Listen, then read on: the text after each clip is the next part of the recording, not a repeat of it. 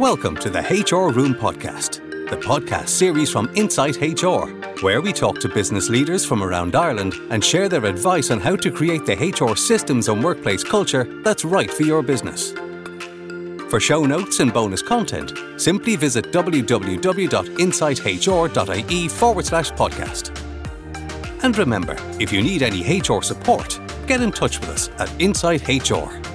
Whether it's conducting a complex workplace investigation, filling a gap by providing you with a virtual or on-site H R resource, or providing advice via our H R support line, we'll help you resolve whatever human resources challenge your business is facing. Okay, let's get started. Hello and welcome to another episode of the H R Room Podcast. It's that time of year again to guide you through employment law for the year ahead as we explore some of the key updates, topics and challenges H R teams are facing and need to focus on in twenty twenty-four. And to do this, we're delighted to be joined again by Jennifer Cashman, partner and head of employment at R D J Solicitors. Thanks for joining us again, Jennifer. How are you? Morning, Owen. I'm very well. How are you? Good. No, not too bad. Great to have you again. And as always, Great we're joined here. by our very own Mary Cullen, founder and managing director here at Insight H R. How are you, Mary? I'm great, thanks, Owen, and always a pleasure to have you here, Jennifer. I've enjoyed our, our uh, pre-recording chat. Yes, indeed. Nothing to do with employment though, Mary, but, uh, but a very interesting chat nonetheless. Absolutely. That's it. So we'll jump into the, the nitty-gritty and the fun stuff, uh, employment law. So I suppose, Jennifer, I might just come to yourself first.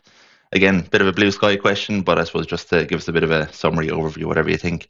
What are some of the key things you think we should be watching out for in the employment law space this year?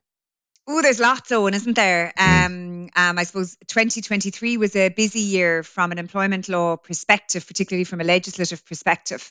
So that means that twenty twenty-four is equally busy because there's lots of spillover from um, pieces of legislation that were introduced last year uh, that are coming into effect this year. So I suppose just on a general on a general basis, first of all, in terms of of um, H R practitioners and the kind of challenges that they're dealing with in the workplace. There's lots of things um, going on from that perspective. You've got the whole issue around A I, artificial intelligence, and how that's impacting um, on the workplace, um, how it's impacting on, I suppose, H R practice and procedure in and of itself, but then also the wider question of how it's impacting in the workplace, how it's being used in the workplace, what policies and procedures do employers need to put in place around that for employees. Um, well-being in the workplace, uh, still a very big issue. Um, neurodiversity in the workplace, talent acquisition and retention, still still issues there. Uh, changes, of course, around employment permits in the employment permit system since the beginning of January. That will have an impact as well on, on staffing and recruitment. Um, flexible and hybrid working, which I know we'll talk about in a little bit more detail um, later on. Um, E S G. So there's lots of lots of things that are on, I suppose, the H R desk. Uh, from the perspective of the wider organisation, um, and you know, H R has a very important seat at the at the top table in organisations uh, dealing with all of those issues, all of which, as I say, impact on their own H R practice and procedure, but also impact uh, from uh, on the wider organisation and on the bottom line from a from a business perspective. And then, in terms of, I suppose, one of the things that H R practitioners are saying to all of us, and you and Mary will will will, will know this, is that. One of the things they're really grappling with is the amount of compliance and regulation and legislation there is in employment law that needs to be dealt with. And I, I fully agree with them. There's there's there's so many pieces of, le- of employment legislation now and more being landed on top of us all the time, particularly last year, as I say, was a particularly busy year from a legislative perspective. And that brings its own challenges in terms of um, H R. So I, I guess that's why Insight H R is, is great to keep um, to keep our, our H R uh, colleagues up to date in terms of uh, latest developments. So in that space, we've got lots of things that um, uh, H R practitioners need to take into account for twenty twenty-four. Um, I suppose first and foremost, we have the long-awaited W R C Code of Practice on flexible and uh, remote working, or the right to request flexible and remote working. Um, that Code of Practice, uh, the W R C has indicated, will be published before the end of this month, which is within the next few days. So we're eagerly anticipating um, that Code of Practice landing. Um, I suppose in, in that regard, this is a classic case of, I suppose, the law sort of tailing along behind the reality of the situation. Most employers now have their own arrangements in terms of flexible and hybrid working, um, remote working. They have policies and procedures already in place around it. But I suppose when the Code of Practice comes out, that becomes the best practice in terms of how you deal with requests to work flexibly and work remotely. So employers will now need to carefully review the code when it is published, um, and then compare that against their own internal policies and procedures to make sure that their own internal policies and procedures reflect the best practice that's outlined in the code. Ultimately, if there are any challenges brought against employers for a failure to grant a request for remote or flexible working, Uh, that code of practice will be the document that will be relied upon by the W R C adjudicators in considering any claims. So that will become our best practice. So so that's imminent in the next few days. Um, and hopefully we'll be talking about that uh, on a, an Insight H R podcast or, or webinar again very, very soon, and guiding guiding our, our H R professionals uh, through that. So that's a, a very eagerly anticipated development. That's, that's literally um, around the corner. Um, the minimum wage, of course, has increased since the beginning of January. So uh, twelve euro seventy now for those over twenty years of age. A lot of talk about this from a media perspective um, over the course of the last couple of weeks since the new year. Um, the government, of course, intends to move to this concept of a living wage um, by twenty twenty-six. Um, so the target for that will be sixty percent of the median wage. So they The, the minimum wage will continue to increase for employers over the coming years to bring us to that uh, median uh, or sixty percent of the, of the median wage, which would become our living wage. And uh, everybody will be aware that, that I B E C has been very vocal on this in the last number of weeks. Danny McCoy from I B E C um, is uh, I B E C is looking for reduced employers' P R S I to try and assist businesses with the challenge that, you know, this this development, along with the other developments we're, we're going to talk about this morning, which bring increased cost for employers. Um, so I B E C is looking for um, a reduced employers' P R S I to try and deal with the cost implications of of the uh, the, the minimum wage increase and the, the increases that are invariably coming down the line. Um, we have a new paid sick leave entitlement. Of course, this was introduced last year. Uh, so January twenty twenty-three, we had three days paid sick leave for um, employees who have thirteen week service with an employer. That three days has now increased to five days since the first of January twenty twenty-four. So this is another additional cost for businesses. Um, so all employees, whether they're full-time or part-time, are entitled to paid sick leave, provided they meet the eligibility criteria, which is the service um, criteria, and also that they produce a medical certificate uh, to cover them for the, uh, the the sick leave day or days.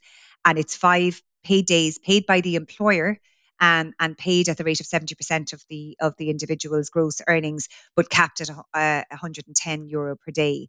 But again, that's another significant cost from a business perspective that needs to be taken into account, particularly for businesses who didn't have paid sick leave in place already. Um, and then for businesses who do have sick leave policies, there's the whole question, of course, as to whether or not their sick leave uh, policy is um, as favourable or more favourable than the uh, provisions of the Sick Leave Act. Um, and H R practitioners will be aware that we had a case uh, late last year, the first case under the Sick uh, Leave Act, a case against uh, Musgrave Operating Partners, where that whole question came up as to whether or not Musgrave's sick pay scheme um, was, uh, as a whole, more favourable to the employee who was taking the claim than the provisions outlined in the uh, in the Sick Leave Act. Um, and that was a really interesting case because there's a provision in the Act, Section nine of the of the Sick Leave Act, confirms that um, obligations in the Act don't apply to an employer who provides his or her employees with a sick leave scheme where the terms of the scheme confer over a reference period set out in the scheme benefits that are as a whole more favourable than statutory sick leave. And there are five criteria that are taken into account or th- that are laid down in the Act, which must be taken into account in determining whether a scheme is as a whole more favourable than the statutory provisions. So, um, and each of those um, criteria have to be looked at uh, when making the analysis as to whether or not a scheme is as a whole more favourable. And interestingly, in the Musgrave decision, um, the adjudication officer decided in that case that the Musgrave, the Musgrave scheme was in fact as a whole more favourable. Um, and in, in that case, the employee was out on sick leave for three days. Musgrave had a sick leave scheme, but their sick leave scheme provided four waiting days. So that particular employee didn't get any sick, sick pay because she, she wasn't out for, for four days or more. Um, and she may, she claimed that obviously that was less favourable to her in her particular circumstances, because if she was in receipt of the statutory sick pay, she would have been entitled to paid sick leave from day one of her absence. But in fact, when the adjudication officer looked at the five criteria set out in the Act and looked at the Musgrave scheme, which was quite a generous scheme um, over over a twelve-month reference period, the adjudication officer decided that the Musgrave scheme was as a whole more favourable. So that was a really positive development from employers' perspective. Only one decision, though, um, and one swallow doesn't make a summer, as we know, uh, particularly when it comes to W R C decisions. Um, so we'll we'll obviously be watching out this year to see if there are more cases under the, the Act, and particularly now where we have an increase in the number of statutory sick days. So we have that increase from three days to five days. So whether or not that will make a difference in terms of an adjudicator's assessment of the criteria under the Act will certainly be something that we're all watching out for. Um, so we'll be keeping a very close eye on that over the course of the next uh, few months to see, are there more decisions coming out of the of the W R C which are aligned with the Musgrave decision, or maybe take a different approach because of the increase in the in the number of, of statutory sick days. Uh, parents' leave will be increased from seven weeks to nine weeks uh, in two thousand four. That can be taken in the first two years of a child's life. Again, another Um, um, I suppose, cost from an employer's perspective. It's not paid by the employer, but I suppose from the perspective of um, of you know people being absent from work and employers having to have work coverage, that's something that employers have to have to think about. Um, gender pay gap reporting. Um, we've had gender pay gap reporting, of course, for the last uh, for the last couple of years, but that will extend now to all employers with one hundred fifty or more employees from December twenty twenty-four. And the snapshot date for preparing your report is six months earlier than the December reporting date. So that's June twenty twenty-four.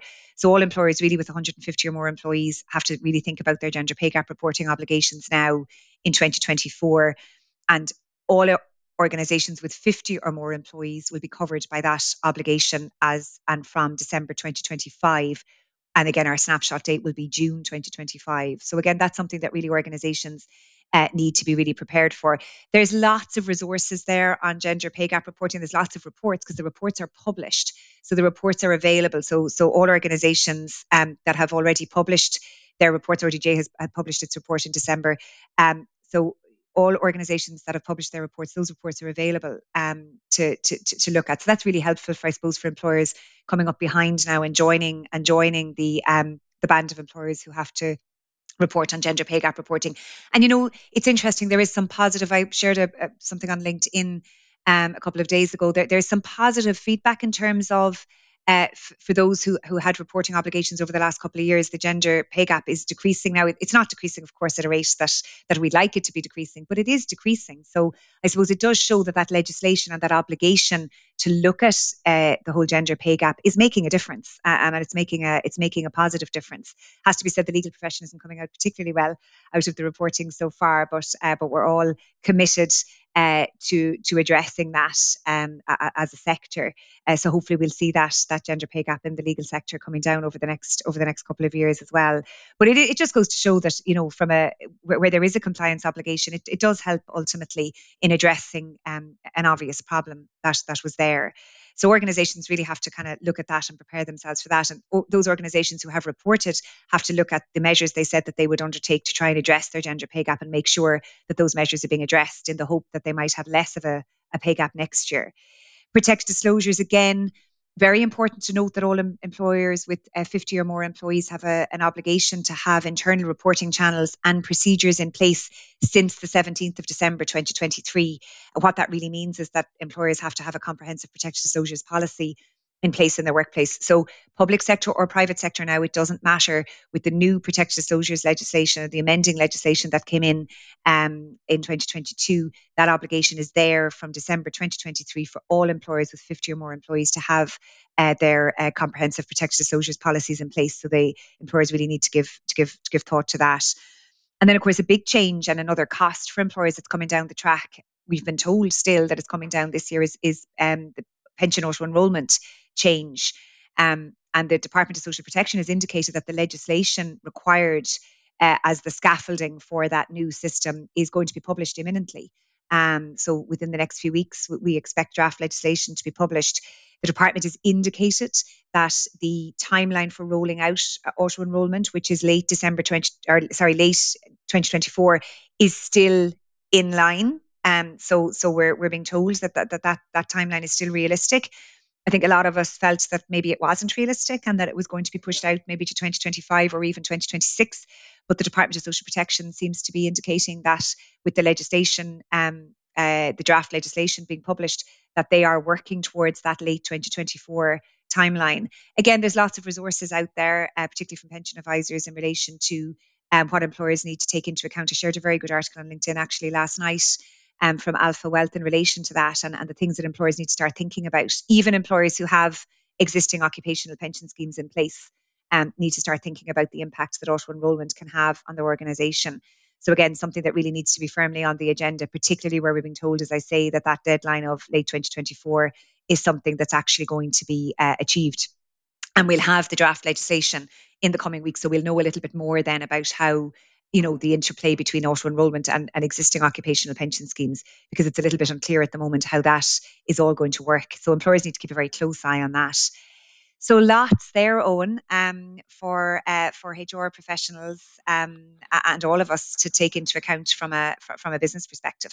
Definitely, absolutely. We can really leave it there. You went into such detail, Jennifer, but it shows the amount of things that are happening. So it's fantastic to go into that amount of detail, especially on things like sick leave, which could be on the face of it quite straightforward, but it's not, that kind of stuff. So thank you for that. Really appreciate that. Um, Mary, I suppose just another topic that has come up, um, and I know it's not necessarily new legislation or there hasn't necessarily been an update this year, Um, but something that we're hearing about, Mary, is probation periods. And it's something that you'll have probably heard feedback from the team as well, because we know what we're all kind of working on. This is something that comes up a lot, Mary, isn't it? Probation period still. I suppose, why is that coming up? Are people still struggling with it? It's a little bit of a, a challenge that on the face of it might have seemed fairly straightforward, but it's not really the case, is it? I think a lot, you know, and it, it's like everything, isn't it? It's, it's, um, it, you know, I'm sure there's a lot of uh, H R practitioners out there now who, who's, who've got a few uh, sweat beads on their forehead, thinking, "My God, you know, how am I going to get through all of these things?" Um, probation. In terms of the management of it, it always comes down, the the law says one thing, uh, the case law says, you know, support settler says another, and then what do we actually do uh, in practice matters a huge amount. And so I still see employers getting this very wrong um, in terms of the management of um, performance during that six-month period. And now we're pretty much confined to that six-month period unless we have except, exceptional circumstances in the favour of the employee. Um, and so I see an awful lot of employers struggling to make those decisions within that time frame, largely because they don't have the practices in place. Um, I try to encourage our clients to do a one-month review, a three-month review, uh, uh, make a decision um, by six months. Uh, don't let it straggle on. Uh, make sure that you're communicating clearly with the employee how they're going and trying to help and assist them as much as possible. Um, but uh, we still, every day of the week at Insight H R, deal with our clients um, having made mistakes in this area, or deciding all of a sudden as they come up to the six-month mark, you know, this isn't going to work. Um, we need to we need to terminate the employment of somebody. Um, and, you know, each and every time that's going to present a difficulty because it's a shock to the employee. And the employee doesn't know that they weren't performing according to whatever standards were in place, or those standards weren't clear right at the outset. Uh, and dispute can arise in those circumstances. So probation still continues to be an issue, but I see it more in terms of the management of it rather rather than anything else. I don't know if you'd agree, Jennifer. Are you seeing much the same kind of thing?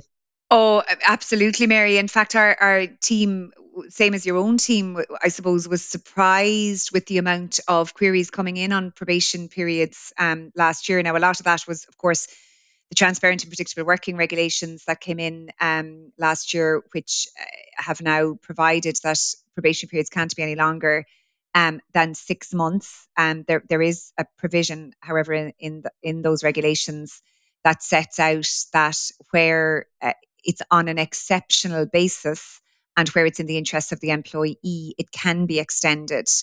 Um, so I suppose I've seen some commentary where it's, it states, you know, it's, it's for exceptional circumstances. That's not correct, actually. It says where it's on an exceptional basis. What that really means is that the organisation doesn't routinely extend probation periods, and that this is something that, that is being done on an exceptional basis for a specific set of circumstances. I think it's going to almost always be in the interest of the employee to extend if the if the other option is to terminate their employment. Um, I agree with you, Mary, that one of the big problems I think is is is employers who come after the the probation has um, expired, or there's a, probation, a very clear probation period in the contract of employment, but nobody has managed it properly. And then they come eight months later to say, this person's a complete disaster pre- performance-wise. And the first question you ask is, well, what about their probation? How do they get through probation? Oh, well, nobody gave probation any thought.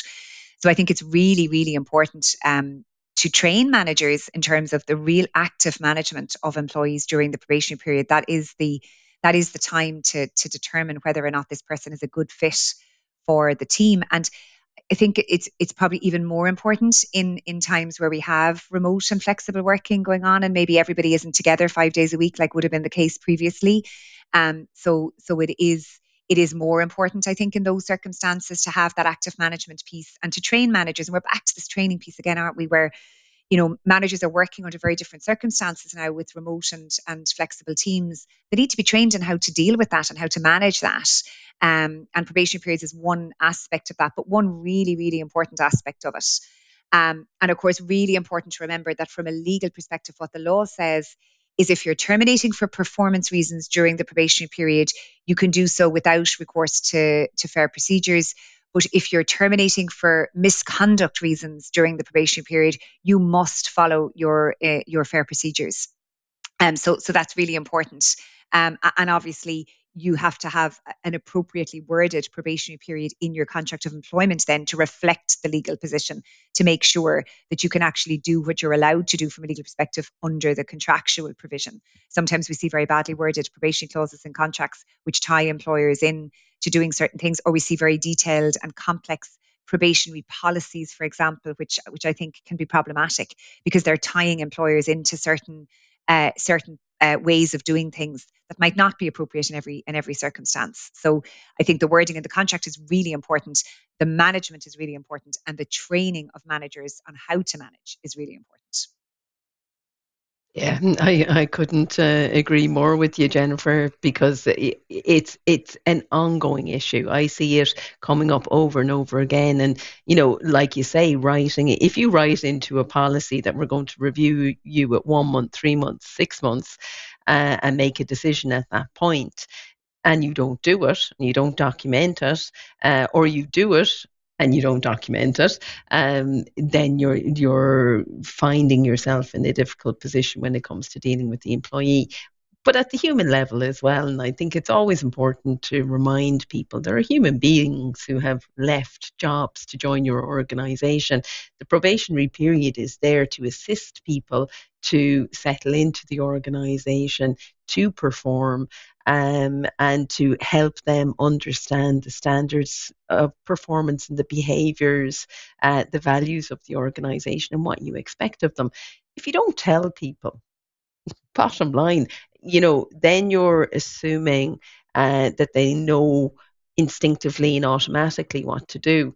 And that's not always the case. Sometimes they look around them and see what others are doing, uh, follow suit and find themselves, um, you know, not successfully through the probationary period. So I see it as a real area of risk for employers um, that continues not to get the focus and the attention that it needs. So um, the to-do list is very big for H R people.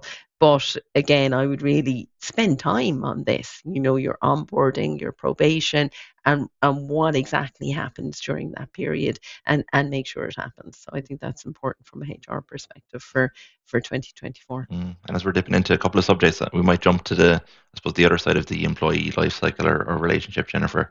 And we might talk about uh, retirement ages.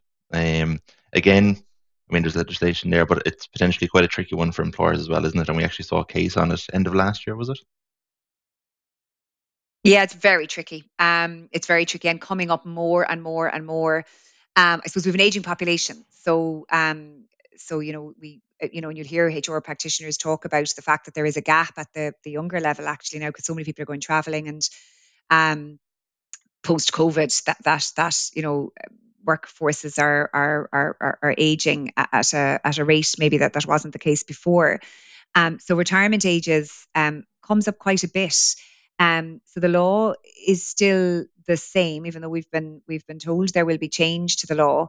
Um, but the law still remains that an employer can have a mandatory retirement age, provided it's objectively justified. Now, it's this piece around it being objectively justified that's causing some of the uh, problems, I suppose, from a legal perspective.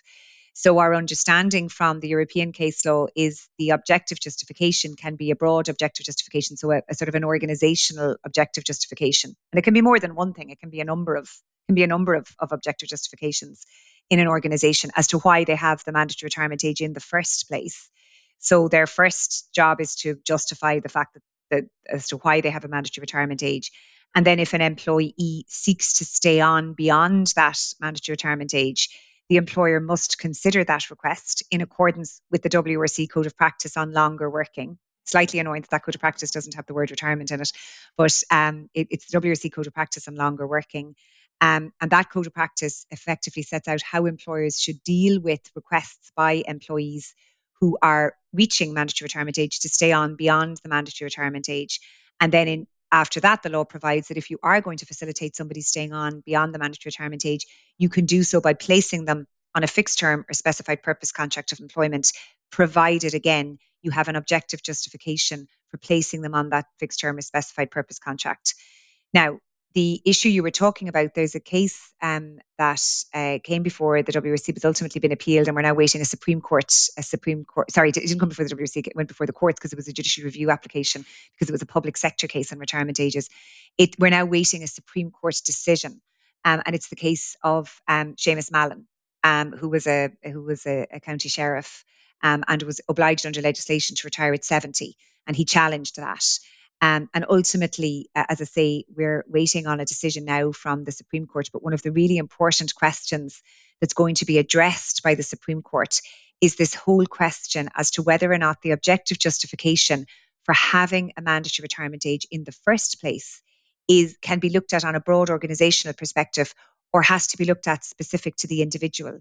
So what's been happening in W R C cases, and I've been involved in some of them, in W R C cases where employees have challenged their mandatory retirement and they've challenged the employer's refusal to allow them to work on longer. And it comes before the W R C, either by way of an age discrimination claim or an unfair dismissal claim, usually an age discrimination claim, not always, but, but usually an age discrimination claim. And what adjudicators have been doing in that, in those cases is they've been asking the employer, what is your objective justification for having a mandatory retirement age in the first place? And then they've been a- applying that specifically to the individual who is retiring. Whereas uh, as as legal commentators, we would say that that uh, that, that in fact that's not correct. That, that the, the question is, does the organisation have a broad objective justification for having a mandatory retirement age in the first place? And if the answer to that is yes, then they do have a mandatory retirement age. Then the next question is, have they dealt appropriately with the person who who who sought to stay on beyond that mandatory retirement age in accordance with the provisions of the Code of Practice and in accordance with the objective reasons for placing them on a fixed term or specified purpose contract. Um, so the W R C, as I say, a lot of the decisions um, are talking about objective justification for mandatory retirement ages specific to the individual who's taking the case.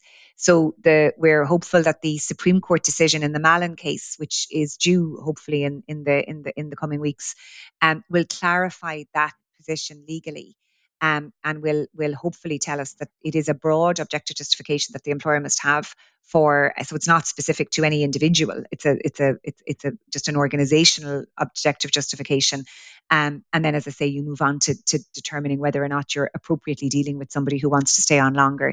That's going to that that decision is potentially going to be quite um, impactful on the area of retirement ages, because there will be a lot of W R C uh, decisions that are being appealed because adjudicators have taken this this approach of, of applying the objective justification specifically to the individual. And a lot of cases are under appeal. So it will have a big impact from, from the perspective of those Labour Court appeals, potentially. Um, so it's going to be quite big from, from an employment law perspective. So we'll be keeping a very watchful eye on it um, over the course of, of, the, of, of the next few months, and certainly something for employers to keep into account who have claims against them, to keep into account that this is coming down the track and, and could make a big difference in the defence of any claim. But from a workplace perspective, I mean, it is beco- it is not becoming a big issue. It has become a big issue because a lot of people want to stay on beyond their mandatory retirement age. um, because they're fit and healthy, or because their pensions aren't in the financial position that they had hoped that they might might be for, for various reasons. So employers are dealing a lot with requests to stay on beyond the mandatory retirement age. Um, and there is there there is a lot of, I, I think, uh, misunderstanding about how those requests should be dealt with, and this idea of putting somebody on a fixed term, a specific purpose contract. So uh, there's a lot there for, for H R to do, I think, in their organisation uh, around policies and procedures. I think it, I think this is probably one area where I would say it is important to have a policy or procedure around the retirement process. Another question that comes up for us a lot, actually, as practitioners is, is it okay for me to ask somebody what their retirement plans are? Or is that in and of itself age discriminatory? Um, and the answer to that is that it is okay to do that. And actually the W R C Code of Practice on Longer Working talks about that, and talks about the fact that employers should actually talk to employees six months, at least six months out from their uh, potential retirement uh, to ask them what their plans are, and to ask the employee, do they intend to go at the at the age, or, or do they or, or do they intend to make an application to to stay on?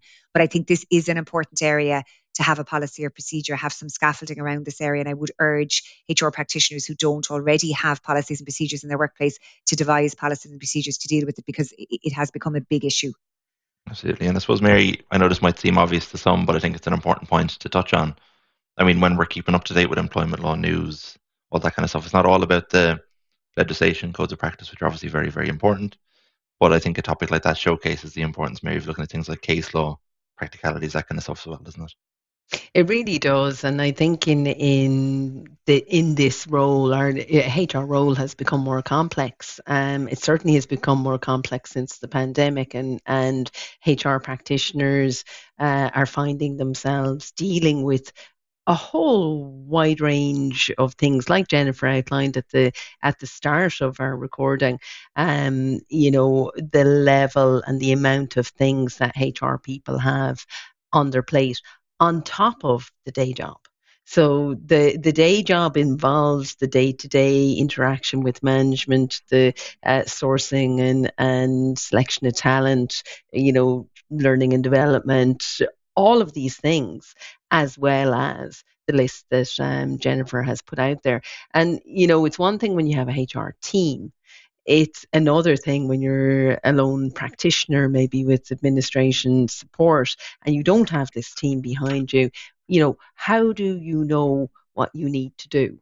How do you keep up to date and keep abreast of the changes that are coming down the track, the information that you're going to need, the policy developments, um, you know, any impact that there might have on the way in which you currently manage Uh, the workforce, and your organization manages the workforce. Um, you know, the practitioners themselves, the experts in this area, it, there's been just so much. We, we've all had to, you know, scramble to keep up to date. But keeping an eye on um, what's happening out there is really important. And how do you do that? You know, the, the W R C is a good starting point, you know, to understand, um, you know, the, the range of of uh, legislation, the things that affect employers, and, and those codes of practice. You'll find them there. Um, but then interpreting them is the other challenge. And, you know, I've had so many interesting calls, and I know our team have as well, around people trying to substitute their good sick pay scheme for the statutory sick pay scheme, which is less favourable for the employees. Um, and it's it's simply a misunderstanding of what they can do as employers. Um, and what they're entitled to do, and what the actual rights and entitlements of the employees are. So for some employers, when when a change occurs, they think, oh great, I'll I'll swap this out. Now this is what the this is what the bare minimum is from the law perspective. We'll go with that. Um, and it, you know, understanding it, translating it, uh, applying it to your organisation. In my view, you probably most people require specialist help if they don't have the specialist skills in-house. And it always makes sense to, you know, come to someone like Jennifer, come to someone like us, and have people give a view on your policy, or help you construct them, or uh, keep you up to speed with what's happening out there in the world. But, you know, case law is important. Listening to people like Jennifer, going to the conferences, uh, keeping up to speed. Uh, these are all things that we all have to do in our role, as well as keeping an eye on um, all the other uh, changes and developments, including A I. I mean, uh, it, it's the world just changes at such a pace. Um, it, it, It's an exciting time to be part of H R. I don't think in all the years that I've worked in H R, so much has happened in such a short period. Um, and, you know, a lot of H R people are out there struggling, or some with their head in the sand, um, and some just simply not up to date, and all of this being news to them. So, you know, we do our bit, own. We, we try to, to, to, feed what's current and relevant to our audience, um but you know it's it, it's no joke either, so I feel sorry, and always shout out to the H R practitioners out there. Definitely, and you preempted my my final big question, because that was going to be a, a, probably the most important question on this on this podcast: how do we keep up with it, and how do we stay supported, and that kind of stuff. I suppose just before we go, Jennifer, I might just give a nod to obviously something remote and flexible working, um which I suppose has been kind of in the headlines, and we're expecting something very, very soon, as you said. It's probably another example of something that, as Mary says, keep the ear out, keep close to what the experts are saying, and just kind of wait and see what, what happens. But obviously, pick up that phone if you need support as well, isn't it? A hundred percent, Tony. As I said, I mean, the, the code of practice, um, which has been, you know, we're waiting a long time for it. So we're all very excited to see what's contained in it. And there's been a lot of consultation, to be fair. The W R C has been a lot of consultation with stakeholders about what should be in the code of practice. So Um, it will be it will be very interesting to see it, but it will become the the accepted best practice for dealing with requests mm-hmm. for remote and uh, and flexible working arrangements. And of course, flexible flexible working arrangements are only available in very limited circumstances at the moment, or will be only be available um, in very limited circumstances at the moment for those with caring responsibilities. But the government has indicated that it will review it after two years and will uh, potentially roll flexible working Uh, requests out to all employees, so similar to the U K. Um, so I suppose this code of practice will, will be interesting from that perspective, in terms, because it'll become the blueprint, I think, for how those requests are dealt with. And I think, I mean, wh- as I said, whilst the law hasn't kept up with the reality of the situation, and many employers have their their policies and procedures in place, and there's lots of media chat about uh, companies wanting people to be back in the office more this year or whatever. Um, I think it will refresh this area again. So I think it could, I, I think it, it will bring another round of debate on the whole issue of remote and flexible working. I think it might result in more applications for remote and flexible working arrangements, or different remote and flexible working arrangements to the ones that are in place already. So I do think employers need to prepare themselves that this is a, a conversation that's going to heat up again as a result of this code of practice uh, being issued. So it will be really important for employers to be ahead of it by understanding what the code of practice actually provides mm-hmm. for. Definitely, and look, a lot, a lot to think about. No surprises there. A lot to think about this year, but a lot of ways we can we can stay supported and stay up to date. So, look, thank you, Mary and Jennifer, for a, a very very useful discussion. Uh, thank you to everyone for listening. We'll catch you next week for the next installment of our podcast. So don't forget to click subscribe and join the discussion on our social media channels. If you aren't enjoying these episodes, do please feel free to share them with colleagues, or please feel free to share them with colleagues, sorry, friends and family. And even better, if you can leave us a review on whatever platform you're on, we'd really appreciate that too. Uh, we also do have a free live webinar on this very topic with the same guest, Jennifer Cashman, tomorrow. If you're listening on Tuesday when this releases, it's out tomorrow. If you're listening after that, it's on demand anyway, so no worries there. Uh, so do make sure to sign up via the link in the show notes, which we leave right there. And if the remote working guidance comes out in the two business days between this being recorded and this being released, you can ask about it, ask, ask us about it on the webinar too. So we'll have you covered no matter what. And as always, for H R consultancy services and management you can trust, get in touch with us today at insight h r dot i e. Thank you, Mary, and thank you, Jennifer. Thank you, Owen. Thanks, Mary. Thanks, Owen. Thanks, Jennifer. Thanks for joining us today on the H R Room Podcast, the podcast series from Insight H R that helps you create the human resources systems and workplace culture that's right for your business. For show notes and bonus content, go to www.insighthr.ie forward slash podcast. That's www.insighthr.ie forward slash podcast. We'd love it if you subscribe, like, and share the show with any friends and colleagues who are looking for fresh ideas on how to create the ideal workplace for their business. And remember, if you need any H R support, get in touch with us at Insight H R. Whether it's conducting a complex workplace investigation, filling a gap by providing you with a virtual or an on-site H R resource, or providing advice via our H R support line, we'll help you resolve whatever human resources challenge your business is facing. Thanks, and see you soon.